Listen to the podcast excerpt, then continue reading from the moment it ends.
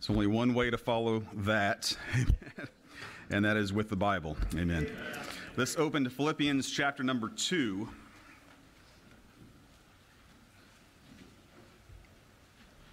What a blessing to be in church here this morning, isn't it? Amen.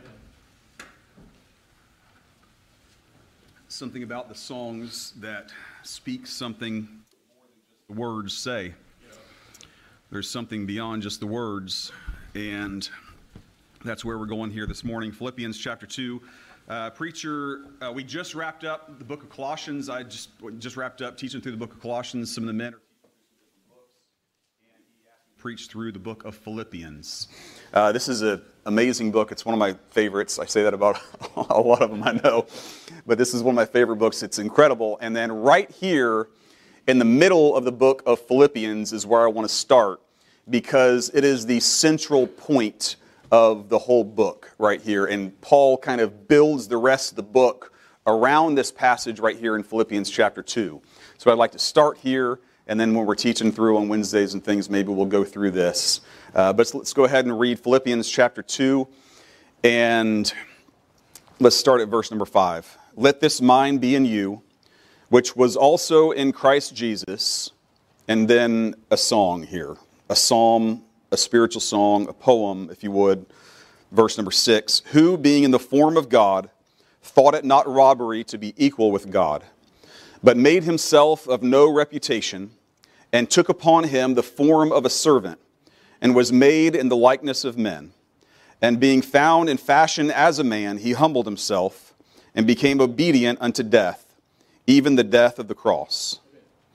Wherefore God also hath highly exalted him, and given him a name which is above every name, that at the name of Jesus every knee should bow, of things in heaven, and things in earth, and things under the earth, and that every tongue should confess that Jesus Christ is Lord, to the glory of God the Father. Amen. Amen. Amen. All right, y'all ready to go home?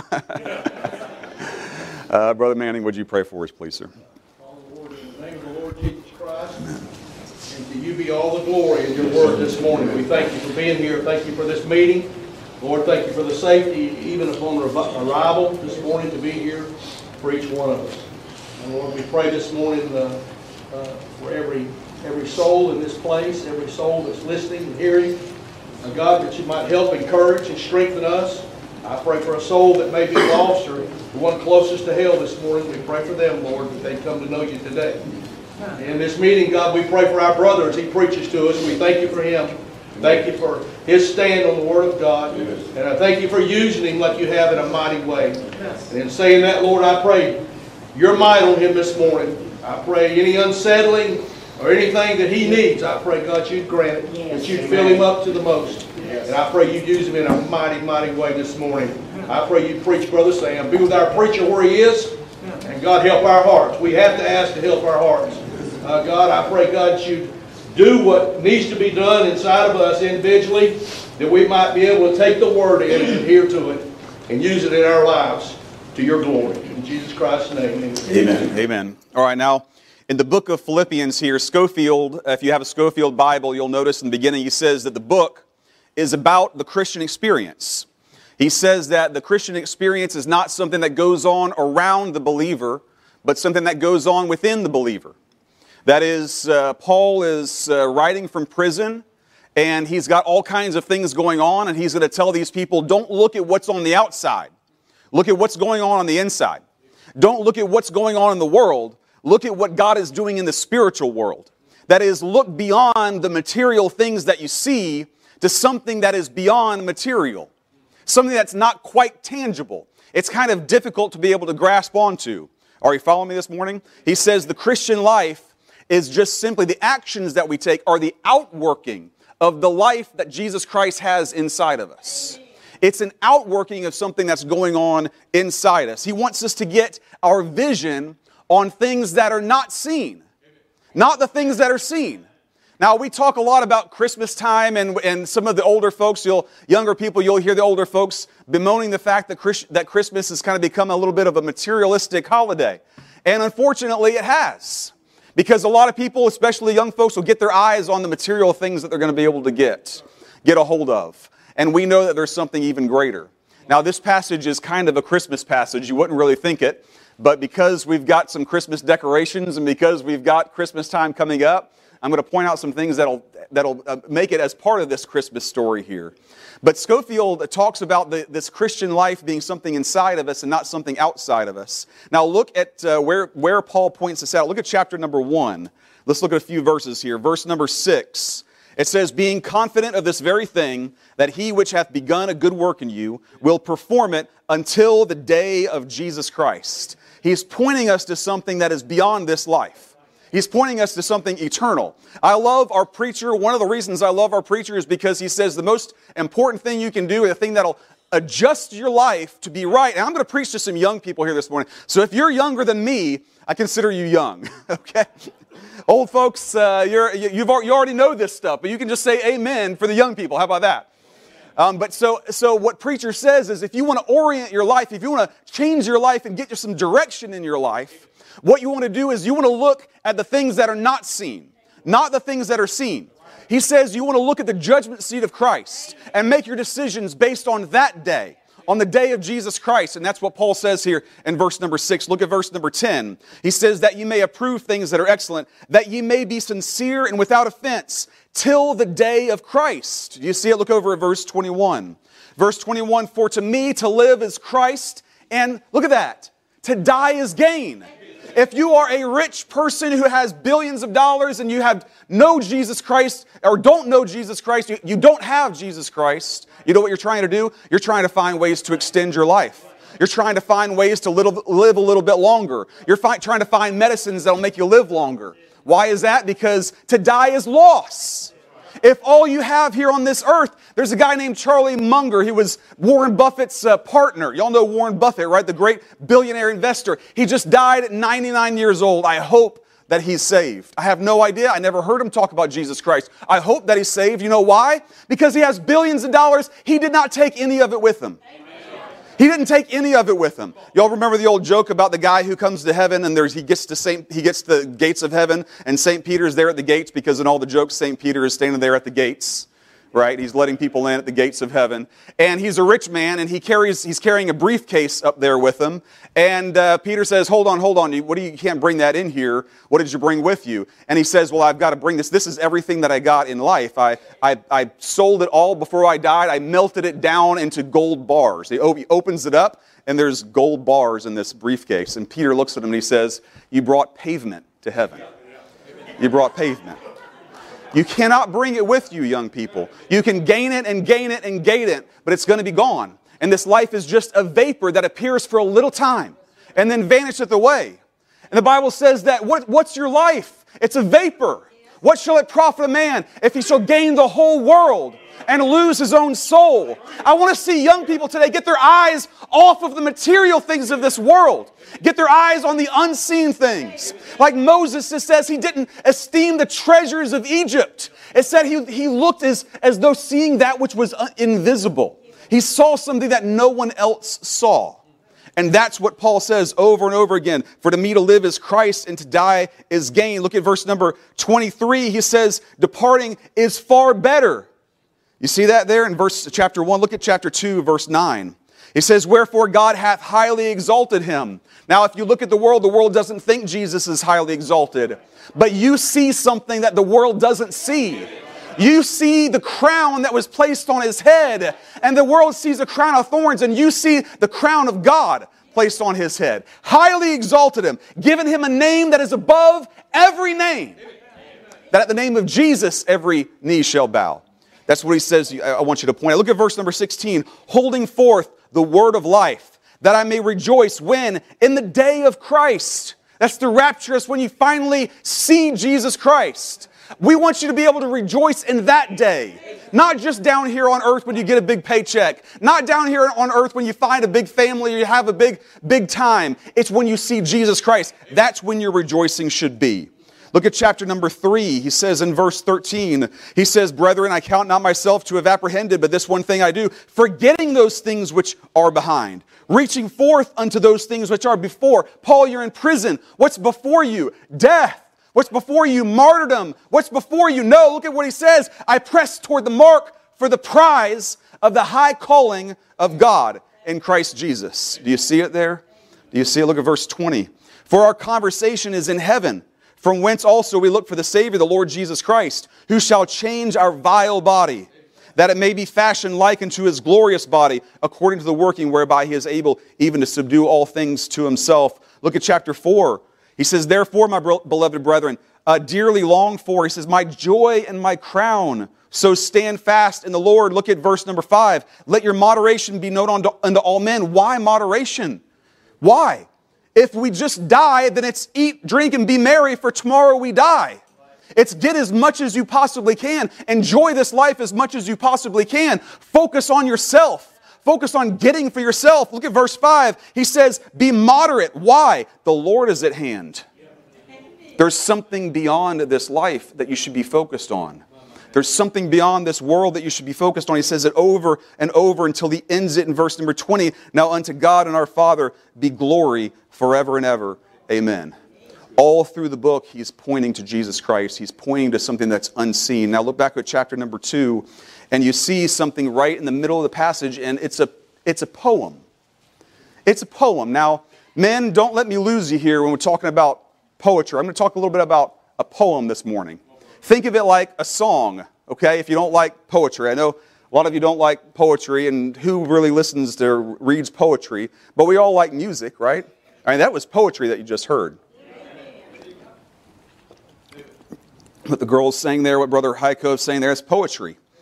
Poetry is something that God uses because there's something... you read the words. If you read the words that Brother Haikove just sang there, it wouldn't move you the same way as when he sings it. Why is that? Have you ever thought about that? Why is it that when you just read the words there, it's not quite the same as when you get it all together? The message, if I said, O glorious love divine, that made him stoop to save a soul like mine, that's a blessing. That's a good message. But there's something about it all coming together in verse. There's something about it that is, it's just beyond the words itself. There's meaning beyond the material. You see it? There's meaning that we get out of a song, out of a hymn, out of a psalm, out of a poem that is beyond the material. That's what we see now. Now, I wasn't big in poetry when I was... You look over at Exodus chapter 14. I was not big in English class. I mean, English class in high school for me, I remember it came right after lunch. And my English teacher bribed me into listening in class by giving me a cup of coffee right after lunch so I wouldn't fall asleep in class. I tried as much as I could to keep my eyes open, but I just couldn't figure out what was going on there. It just didn't make sense to me. It all seemed like a bunch of gibberish. But the Bible uses some things beyond the narrative stories in here to give us something that is more than the words. Have you ever noticed you're reading the Bible and there's more than what's written on the page there? God speaks to you beyond what's written on the page there. Why is that? Because it's a sense. When you get into this book, there's a sense that there's something beyond this material world. There's meaning beyond the material on the page. There's just like, and what God is trying to show us is that there's meaning beyond this material in the world. All the material things that the world tries to get you to look at, there's a lot of meaning going on beyond this material world. And God shows it to us. Look at Exodus chapter number 14. In Exodus 14, towards the end of the chapter, verse 26 and 27. Now, we just have gone over this in teen Sunday school class, so I'm excited to be able to kind of talk to you about it a little bit here. But we're going over the kind of a survey of the Bible, a whole Old Testament survey, New Testament survey. And we're talking about what the Bible is and kind of how to read the Bible. And part of it is making sure that you have the genre right, making sure you understand what it is that you're reading. Because you can get the context of something that is the surrounding passage, but you also have to get what it is that you're reading there. And so there's narrative, there's stories in the Bible, there's genealogies in the Bible, there's apocryphal language in the Bible, there's prophetic language in the Bible, but there's also poetry in the Bible. There's poetry. And you have to know when you're reading something that's poetry. Now, I know what happens is among Bible believers, we say, oh, Sam, don't emphasize the poetry, because I know what the liberals do. What the liberals do is they say the poetry is not real. They take doctrine, the doctrine that's in the poetry, and they say that's not really doctrine because it's just a parable. It's just a poem. It's just a metaphor, they'll say. This is just a metaphor. This is not really real. But what the Bible says is that what The poetry is more real than the physical. You see, he says, we look not on things that are seen, but on things that are unseen. That is, the song sometimes, the feeling and the sense that you get when you hear a poem sung to you or read to you, that sense can give you a sense of what is really happening more than what you see right here. That's why I've been preaching for as long as they were singing, and none of y'all have come to the altar yet. Because they could get up there just like this, and you get a sense of something real going on. The Holy Spirit talks to you. Maybe you're not saved in here this morning. You're wondering, and you've been raised in this secular society that says that there's nothing more than the material flesh. And you think all of us are crazy because we think that Jesus Christ is real and because we think that God is real. I'm telling you, you know deep inside of you that there is something more than this material world. You know that. I can't prove it to you. I can't prove it to you. I can show you prophecy in the Bible and you can give me excuses. I can show you miracles in nature and you can give me excuses. I can show you miracles in my life and you can give me excuses. But don't you know down deep in you that there is something beyond this world? The Bible says that the invisible things of God are clearly seen by the things which are made. That doesn't just mean you look at the things that are made and see God, but because you are something that is made, you clearly see the invisible things of God. And you have to suppress those things. You have to push those things down. You have to say, I don't see it, I don't see it, I don't see it.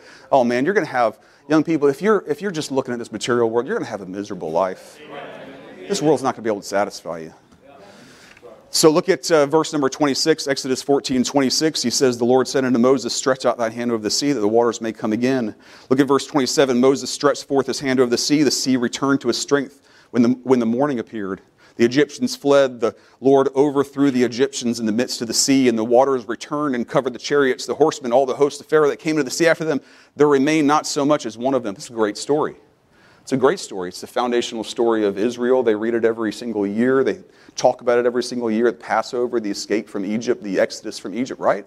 This is an incredible story. Look at what happens in chapter number 15, verse number 1. Then sang Moses. And what did he say?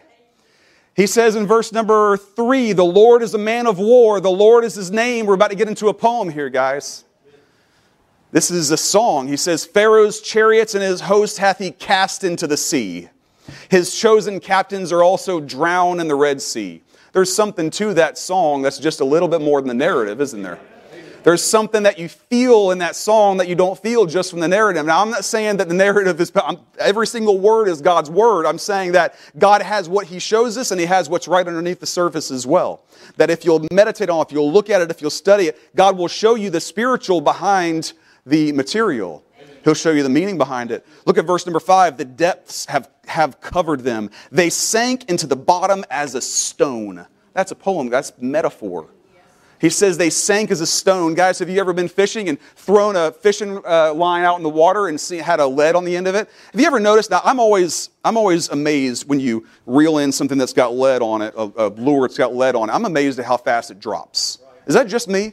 You're fishing, you're got like a jerkbait, it's got a lead on the end of it, and you kind of jerk it up here a little bit, and the whole idea, if you don't, those of you who don't fish, is that it falls, and then you give it a twitch, and it goes up to the top, and then you reel it, and it falls, and you give it a twitch, and it goes up to the top, and it does this motion, this up and down motion, right?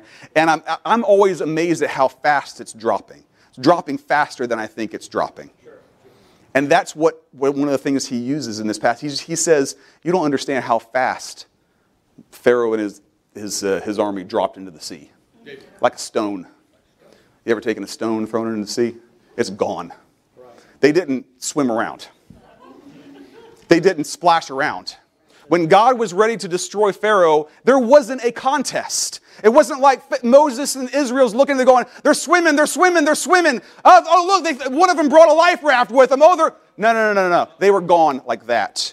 There was, what God is saying, there was no contest. There was no contest when it came to Pharaoh versus God. Amen. Now, you only see that when you don't see that in the narrative.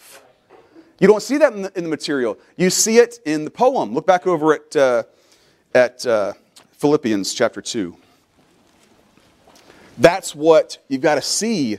It's not that the narrative doesn't mean something. It's a metaphor, therefore it's not true. No, no, no, no. It's showing you something that is more true than you can experience otherwise. Amen. Look at Philippians chapter 2. I want to show some things that are more true than you can see.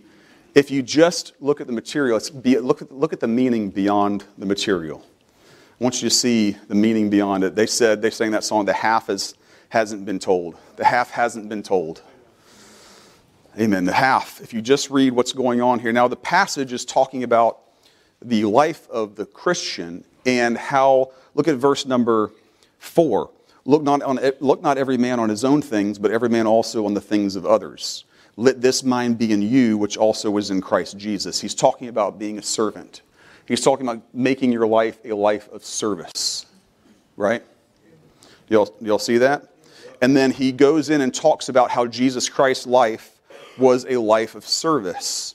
And he talks about, let's read it one more time here. Being the form of God, thought it not robbery to be equal with God. Brother Word, could you give us a little air, please? Made himself of no reputation, took upon him the form of a servant, was made in the likeness of men. Do you see what's happening?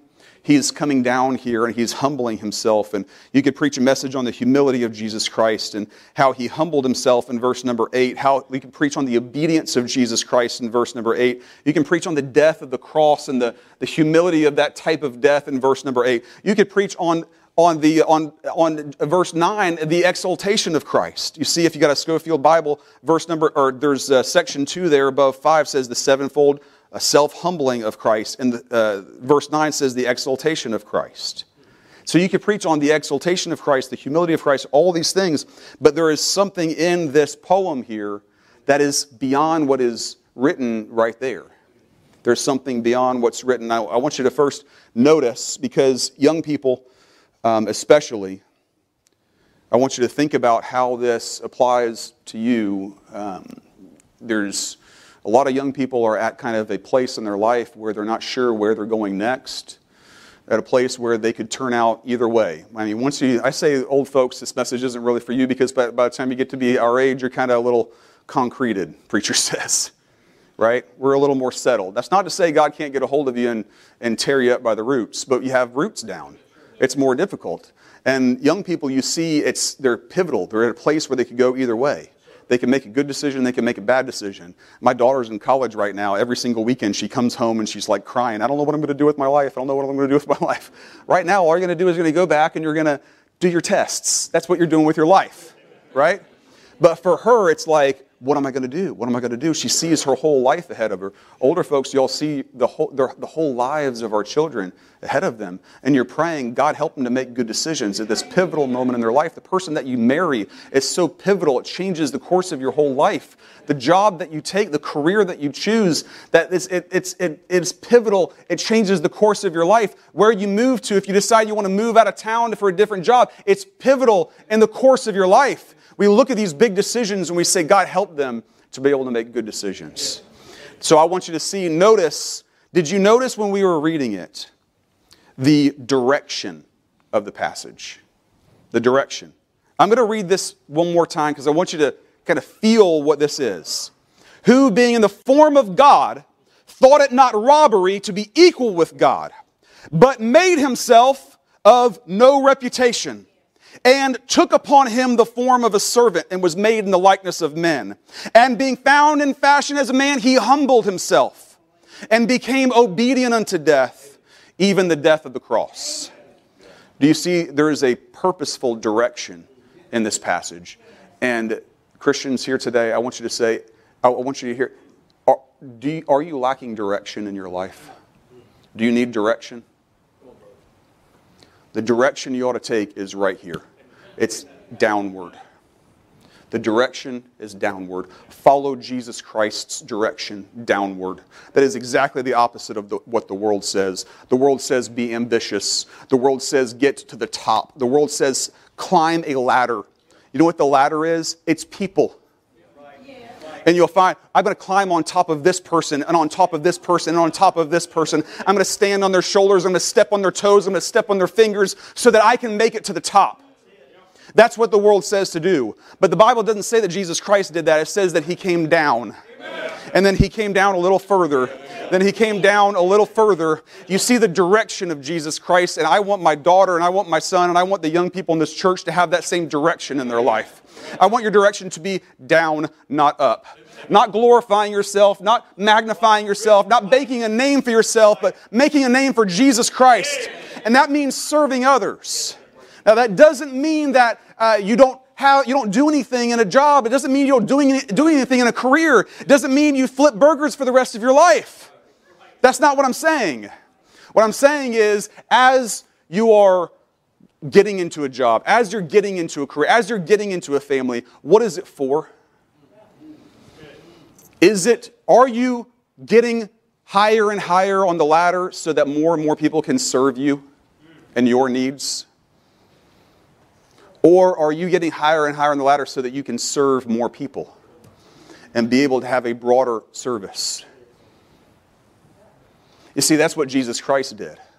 Jesus Christ served more and more and more until he died for the sins of the whole world.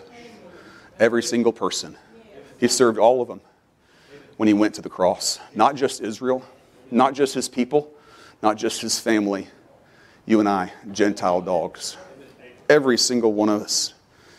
And young folks, you could be, and I'm not saying that you should be in the ministry full time. I'm not saying that you should be a missionary or a preacher. Maybe you should. There's probably some people who should in here today, some young people who should. But you can serve God anywhere that you are. You can be a doctor and serve yourself. All of y'all know them. The doctors that have a God complex. They think everybody's there for them. They think they're the best person in the room. And everybody's there. They miss all their appointments. They make you wait 4 hours in the waiting room. Right? Because it's all about them, and how smart they are, and how big a practice they are, and how far they went in school, and how many letters they have after their name, how much they're able to help people, all those things, right? All the people that are able to serve them. And then you've also met doctors that are there to serve others. Isn't it a blessing when you hear about somebody like a Doctors Without Borders kind of situation, where someone goes to school and spends all that money and then spends a bunch of extra time traveling all over the world and helping people? Actually doing something to help folks. Hey guys, when you go to work, are you there to serve yourself? Are you there to find how many people can get underneath you and serve you, or are you there to serve others? It's a blessing to me that if you look at the badge in the police car, it says to protect and serve. To protect and serve. That's an amazing thing.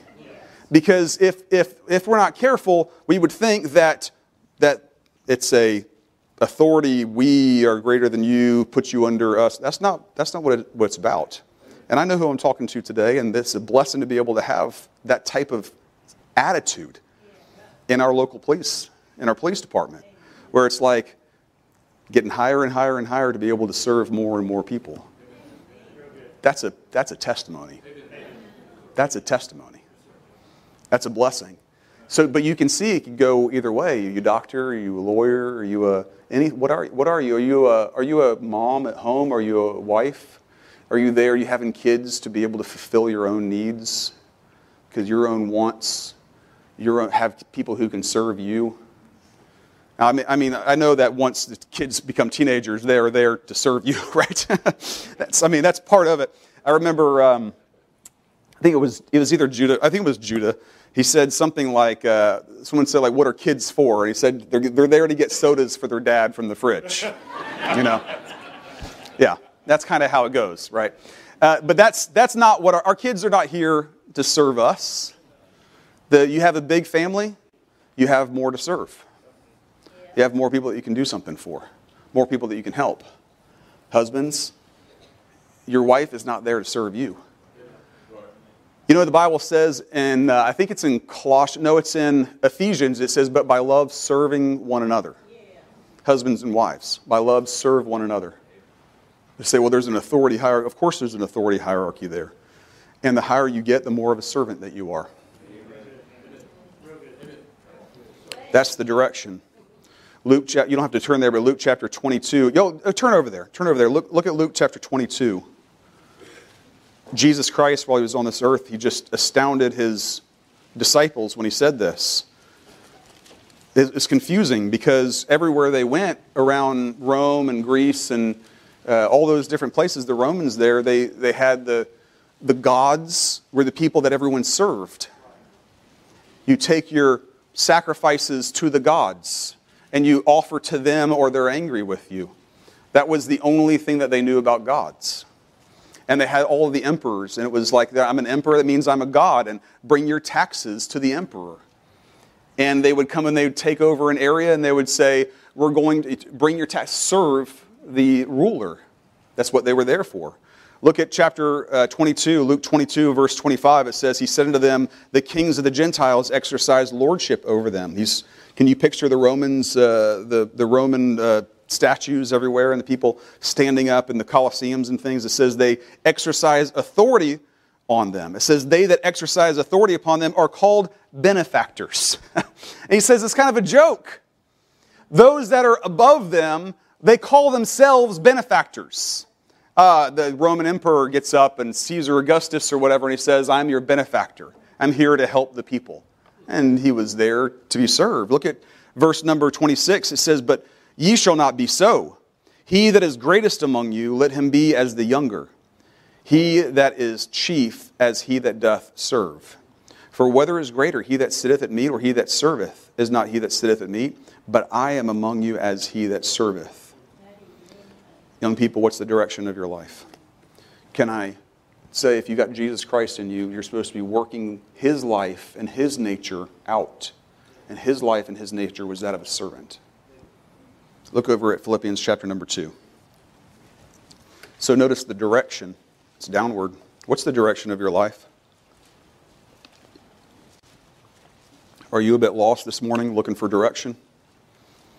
Here's Jesus Christ's direction that you can follow. A life of service to others. Look at verse number 6. This next piece here is strange. It's hard to get at. It says, who being in the form of God thought it not robbery to be equal with God. Thought it not robbery. Now, whenever you get to a place where, have you ever been reading and it gets confusing? Like, what does that mean? Thought it not robbery to be equal with God. You stumble over it. You kind of trip over it because you're like, I don't quite get that. If you stumble over something, stop. If you stumble, hit your knees. It's a good place to stop and ask God what's going on here. Because a lot of times he'll put something a little confusing in there so that you'll be surprised when you find the answer to it. You ever been reading the Bible and you didn't know what it was, and when you found it, you were surprised? And it lit up your whole day, and you called your friends, and you'll say, you never know what I found in the Bible this morning. And you call your preacher, and you say, preacher, you never know what I was reading the Bible, and I saw this. And he's like, that's a blessing, sister. That's a blessing, brother. I mean, it's a blessing to you when you find a little bit of a surprise there, right? And so there's a surprise in this passage because it says, let's dig it out here a little bit. It says, being in the form of God, thought it not robbery to be equal with God. Now, the surprise is that there are a couple meanings here. The first one is the very clear surface level meaning, and that Jesus Christ did not think it was taking something from God to call himself equal with God. That's John chapter 5, verse 18. It says that the Pharisees were upset with him. They said, he, being a man, maketh himself equal to God. He says in John 5:18. Jesus Christ had no problem saying that he was equal to God. But look, if you have a Schofield Bible, look in the notes here. It says, you'll see in the margin, it says W. See note W, a thing to be grasped after. And if you have a new Bible, it will change that to say, who being in the form of God thought it not a thing to be grasped after, to be equal with God. And then the reference in the Schofield note is Genesis 3, 5, and 6. That's a bad reference in the Schofield system. Dr. Ruppman gets it right. He gives you the right reference. Of course, he does get it. He gives you the right reference in John 5 and John 10. But you see what he's saying here. What Schofield is saying is that this is comparing Jesus Christ to Adam, where Adam and Eve wanted to be like God. They thought being like God was a thing to be grasped after. Go take it from the tree. Be like God. And they're saying that this, because the word behind this it's in a weird like case. It's in a weird position where it's It's tough to understand exactly what he's saying here. It's very clear from the King James Bible what it says on the surface. And then if you stop and look at it, it says, who being in the form of God thought it not robbery to be equal with God. And what is actually the surprise in the passage is that the twist is that Jesus Christ knew he was God. He was equal with God. But he didn't think that being equal with God meant that he was taking something from others that was not theirs to take. That is, he did not think that being God meant that everything was for him. He didn't walk around from person to person and say, worship me, worship me, worship me, worship me. I'm God, therefore I want your time. I'm God, therefore I want your treasure. I'm God, therefore I want your stuff. He did not see being equal with God as being a robber. That is, Jesus Christ showed us who God was. And God is not a person, God is not a being who is there to take for himself. He is there to give to others. It's in his nature not to receive, but to give. Paul said in another place that remember the words of the Lord Jesus Christ, how it's more blessed to give than to receive. See, what a lot of times, and now hear me really well here, guys. What I'm saying, a lot of times we think that at Christmas, Jesus Christ became something that he wasn't. That he was God, he deserves all of everything, and everything is thrown to him, and he does. But he laid that aside so that he could give. Amen. Amen. You see how we get that? And listen, Jesus Christ did not lay anything of God aside when he gave. Jesus Christ was fully God when he gave. When he said, I give to you my life, he was acting fully in the nature of God. When he came down to us, he was not laying aside who he was. He laid aside his garments. He laid aside the form, the picture, what you see on the outside, and he revealed it on the Mount of Transfiguration. But he did not lay aside his nature. Amen. Folks, the nature of God is to give, not to receive. That is the surprise of the passage. That we are not serving a God who is like all the gods of the world, who demands that we give or else he kills us.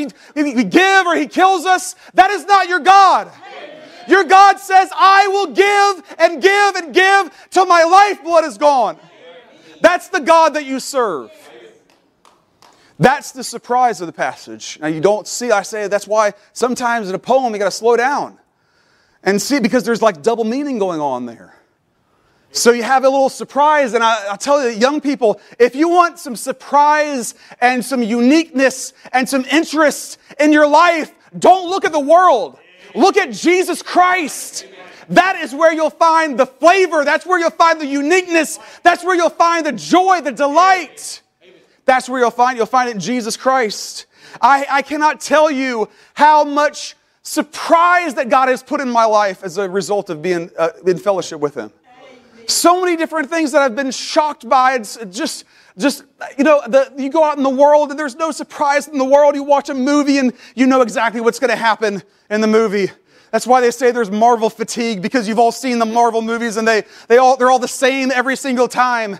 There's this kid, and he's a regular old kid. He's just like you and me, and then he gets bit by a spider or bit by a goose or bit by a beetle, and he becomes something great. And then he has like a dark night of the soul where he's struggling to find himself. And then he comes out at the end, and you leave, and you're like, seen it, $100 million budget, seen it. And listen, there's coming a time for the young folks in here, you're kind of enamored by the world when you're under 40. But by the time you get to be over 40, you're like, seen it. There's a comedian who said one time, he was getting up in his 50s or 60s, he said, I'm at the point now where when someone tells me to turn around to look at something, I won't even turn around. You know, they're like, look behind you, you need to see this. He's like, no, I don't. Whatever it is, I've seen it before. And that's why older folks don't like to watch TV very much, except maybe the news, because they're like, seen it, seen it, seen it, seen it, seen it. You young people are seeing that, right? Netflix, a million shows, seen it, seen it, seen it. Nothing on TV. It never will be anything on TV. Amen. You've seen it all before. Amen. If you want some surprise, live a Christian life. Amen. You'll see some surprise. I remember going to the nursing home back in the day when we were able to go over there, thinking I'm going to walk in the room and serve some people, and leaving just blessed, like blessed my socks off. Go in there and thinking, I don't know if I want to be here today. I don't know if I want to do this today. I don't know if I have enough energy to do this today. I don't know if I have enough spirituality to do this today. I need to be more spiritual to go in here, and I leave more spiritual than I was when I walked in. I've been surprised. I remember we had made a mission trip to South Africa, and we were walking through the squatter camps in South Africa, and there was a lady who walked out, and really an older lady, much older lady. And she walked out, and I said, do you have a Bible? And I'm telling you, folks, she walked out of a house that was made out of tin roofing, like just stacked up pieces of tin. I say a squatter's camp. I mean, there's complete dirt floor, tin roof, no windows. I mean, they cut a hole in it to get some light. There's no electricity, no running water. Pump in the middle of the town they all bring a bucket to and get their water. Just nothing. I said, ma'am, do you have a Bible? I brought some extra Bibles to give away, and she said, yes, I do, hold on. She ran in her dirt house, came back out with a Bible, and it was marked up all over the place. Amen. Pages torn, like she'd had it for years and years and years. And she's looking at me, and her eyes are bright, and she says, let me show you my favorite verse, and she opens the Psalms. Amen. And there's a piece of like black electrical tape that she used to underline. And it like covered up 3 or 4 other verses underneath it. But she used it to underline her favorite verse in the Bible. Man, I was surprised. Has God ever surprised you? Has He surprised you with blessings that you never thought that were going to be there? He surprised you in places, Miss Barbara, He surprised you in places where you thought that it was only going to be pain and hardship, but He gave you joy and peace in the middle of it. That's a surprise. I'm not talking about surprise, you got the promotion. I'm talking about you didn't get it and God gives you peace and joy in the midst of it. That's the type of surprise I'm talking about, and that's what Jesus Christ gives you in your life. Young people, don't go out in there in the world. It ain't there. Look at verse number, y'all with me still? Look at verse number 7. Made Himself of no reputation, took upon Him the form of a servant, was made in the likeness of men. Do you see the active here? He made Himself of no reputation, took upon Him the form of a servant. And then it says, was made in the likeness of men. And verse number 8, being found in fashion as a man. There's a change in perspective that happens right there. Do you see it? There's a change from He is doing something, and this is from His perspective, to how we found Him. That's a change in perspective. This is, I don't have time to go into all of it, but in the story of Christmas, Luke chapter number 2, it says that the angels appeared in heaven over the shepherds, and they say, you shall find the babe wrapped in swaddling clothes. And it says in 2:16, it says that they went and they found the babe. They found Jesus. Verse number 8 here, it says, being found in fashion as a man. This is a change in perspective. And some of you here, especially young folks that are here, maybe you're looking at things from your own point of view. You need to change your perspective. You need to look at this world like God sees it. You know, think about what this world looks like from God's perspective. It looks very different from God's perspective. You're going to be surprised at what you find when you look at it from God's perspective. When you're looking with Jesus Christ's eyes, the wise men, remember, they went to the wrong place first. They went to find Jesus Christ. You know where they looked? They looked in Herod's palace because he's a king. Of course, that's where you'll find him. They were wrong. They were wrong about our Savior Jesus Christ. They were wrong about where our Savior was going to show up when He was born 2,000 years ago. He wasn't born in a palace. They found him. They found him in a manger. They changed their perspective. The Bible says they left a different way. Look at verse number 8. It says, he became obedient unto death, even the death of the cross. And then, do you see the contrast? Wherefore, God also hath highly exalted him and given him a name. Do you see him coming up? That is above every name. That at the name of Jesus, every knee should bow, of things in heaven that's higher, things in earth higher, things under the earth higher, that every tongue should confess that Jesus Christ is Lord, higher to the glory of God the Father. Do you see the contrast between those two portions of the poem? You see it? I'm trying to show you the meaning behind the material. And if you'll live a life towards Jesus Christ, a life that is trying to serve Jesus Christ, you'll find a life of contrast. There's a contrast from the first half to the second half. Its contrast is like, well, it's like the setting on your TV, right? It's like the setting on your TV where it says it's the difference between how black it is and how bright it is. The difference between how dark it is and how bright it is. I first really saw Jesus Christ at the lowest place in my life. That's when I first met him myself. When did you meet him? Did you meet him at the highest place of your life? Or maybe the lowest place in your life? You know what Brother Roger just sang? He just sang, in my darkness, Jesus found me. In my darkness. What kind of dark place were you in when Jesus Christ found you? I remember where I was. It was Christmas 1997. And I was in a place where I finally couldn't. I was running from God and running from God. I was in a place where I finally couldn't run anymore. My dad came and gave me a Bible. And I opened the Bible and I found contrast. In my darkness, Jesus found me. You know, and if you, young person, will get close to Jesus Christ, you'll have something.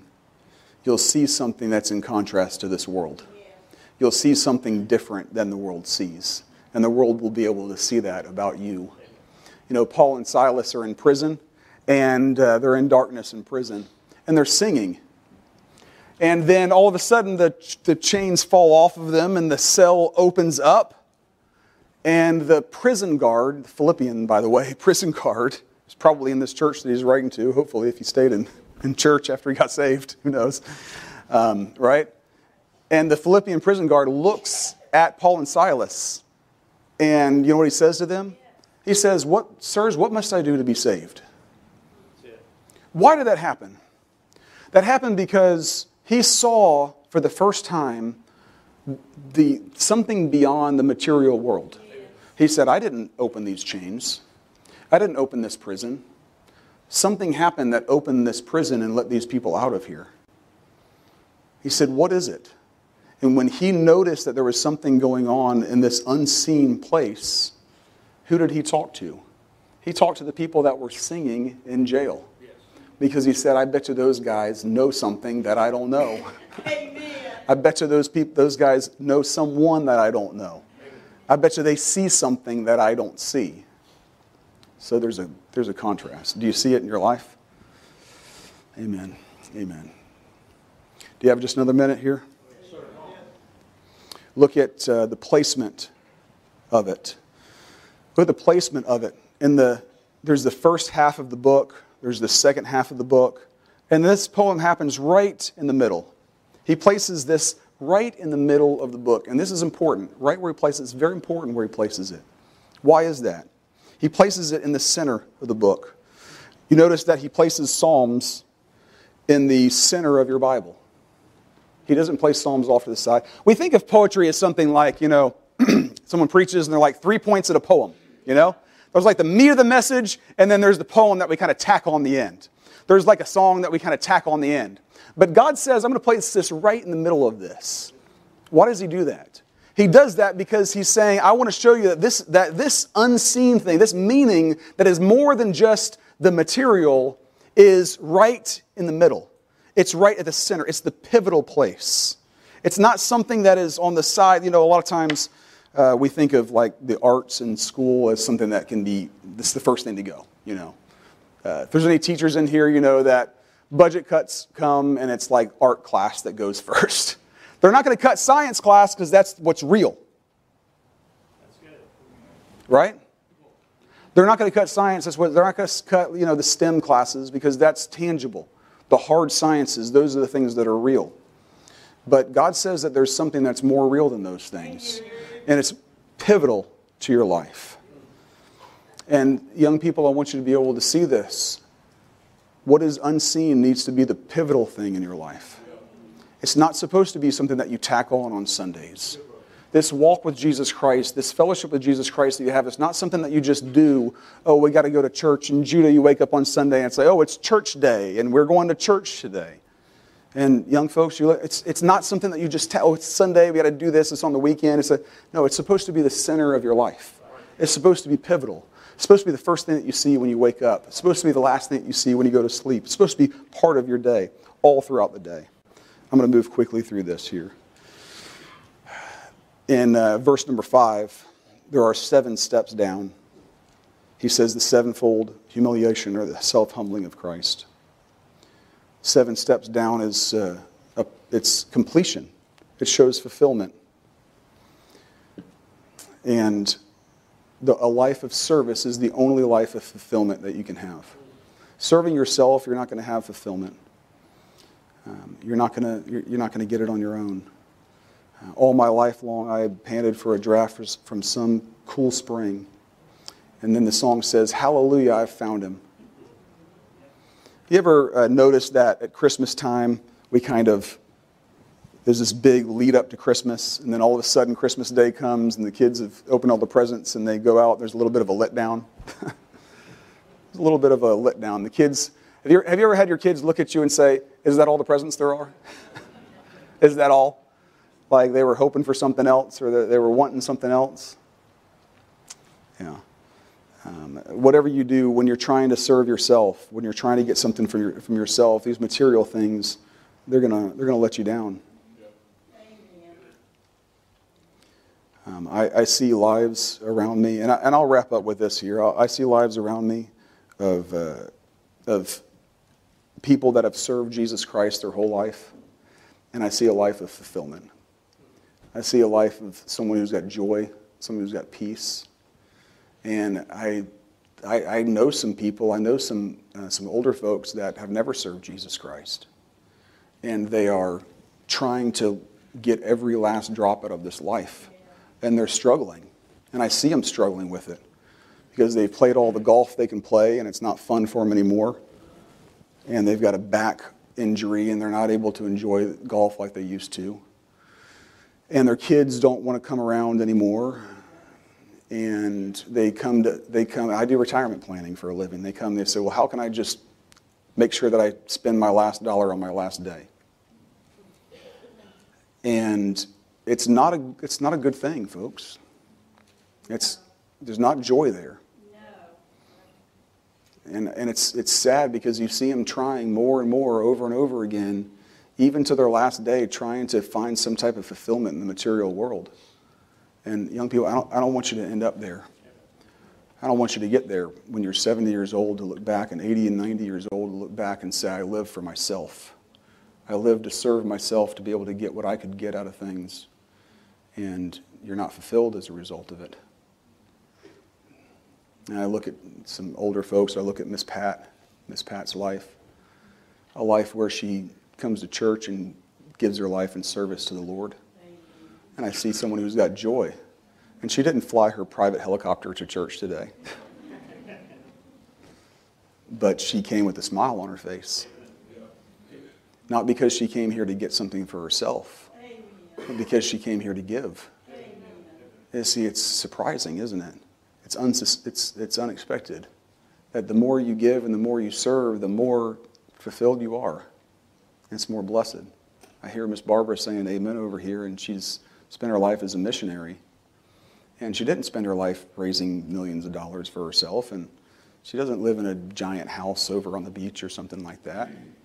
She's got more joy than a lot of folks that I know that live in a giant house. You know why? She spent her life as a missionary. Spent her life serving others. And that's where the joy comes from. Why is that? And I'm not saying you serve others for your own joy. I'm saying you serve others because that's how God made you. That's who God is. That's where it needs to be. It's the only way to be who God wants you to be. It's the only way to do it. I wish that I could. I wish that I could give you the pivotal piece of this, young person. I wish I could just convince you that none of these things out in the world are going to give you any type of fulfillment. The world dangles it in front of you like a carrot, and it try to get you to go after this, and then that doesn't work, and go after this, and that doesn't work. Folks, young people, if you've tried one thing and noticed that it doesn't work, you can try a million. It's not going to work. You need to do what the rest of this passage here says. Look at what it says. That in the name of Jesus, every knee should bow, of things in heaven, of things in earth, of things under the earth. That every tongue should confess that Jesus Christ is Lord, to the glory of God the Father. Every single one of them. There's a sweeping scope of that passage. Beyond just what it says, there's a sweepingness to it. It wraps you up in the passage. If you read it and you don't see yourself in it, you're reading it wrong. Maybe a young person, you say, this thing is for my parents. This is really, it's good for them, but I need to get out there in the world a little bit. I need to try some things out for a little while. No, it's for you too. It's for you too. Have you decided that you're going to dedicate your life to serving others and to serve Jesus Christ through others?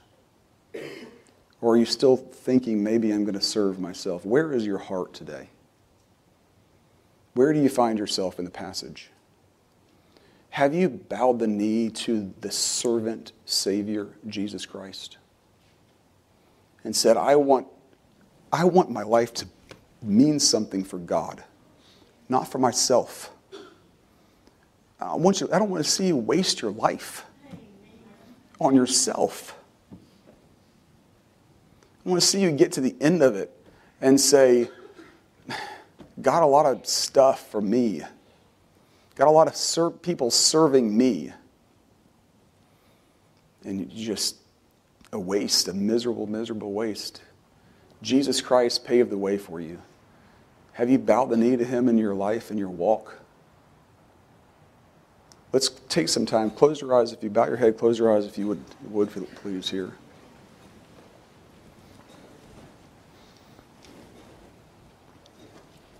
And I've preached to young people especially here this morning. And my prayer is that even some of the older folks will pray for some of the younger folks that are in here. And make today the day that you say, I've been living for myself. Maybe it's been my parents' religion, or maybe it's been my parents' walk with Jesus Christ. But I really want to make this my own walk with Christ. I want to make this something that's for me, not just for my... I want to make this religion, this walk with Jesus Christ for me, not just for my parents. Take a moment and pray here.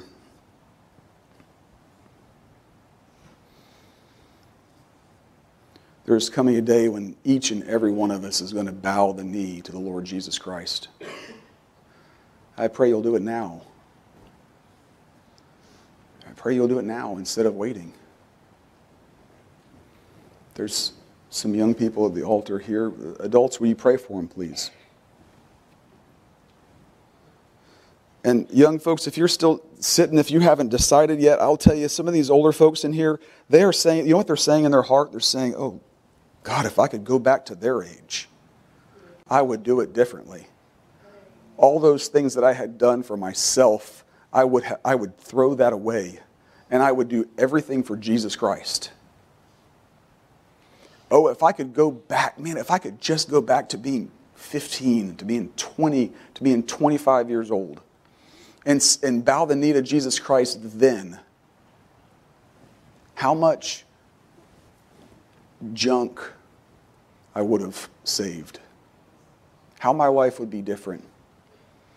How many people Jesus Christ could have touched through my life instead of all the people that I just wanted to serve me instead.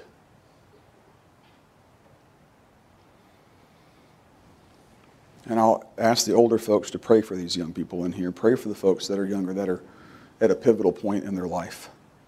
Pray that God will get a hold of their heart now while they're young.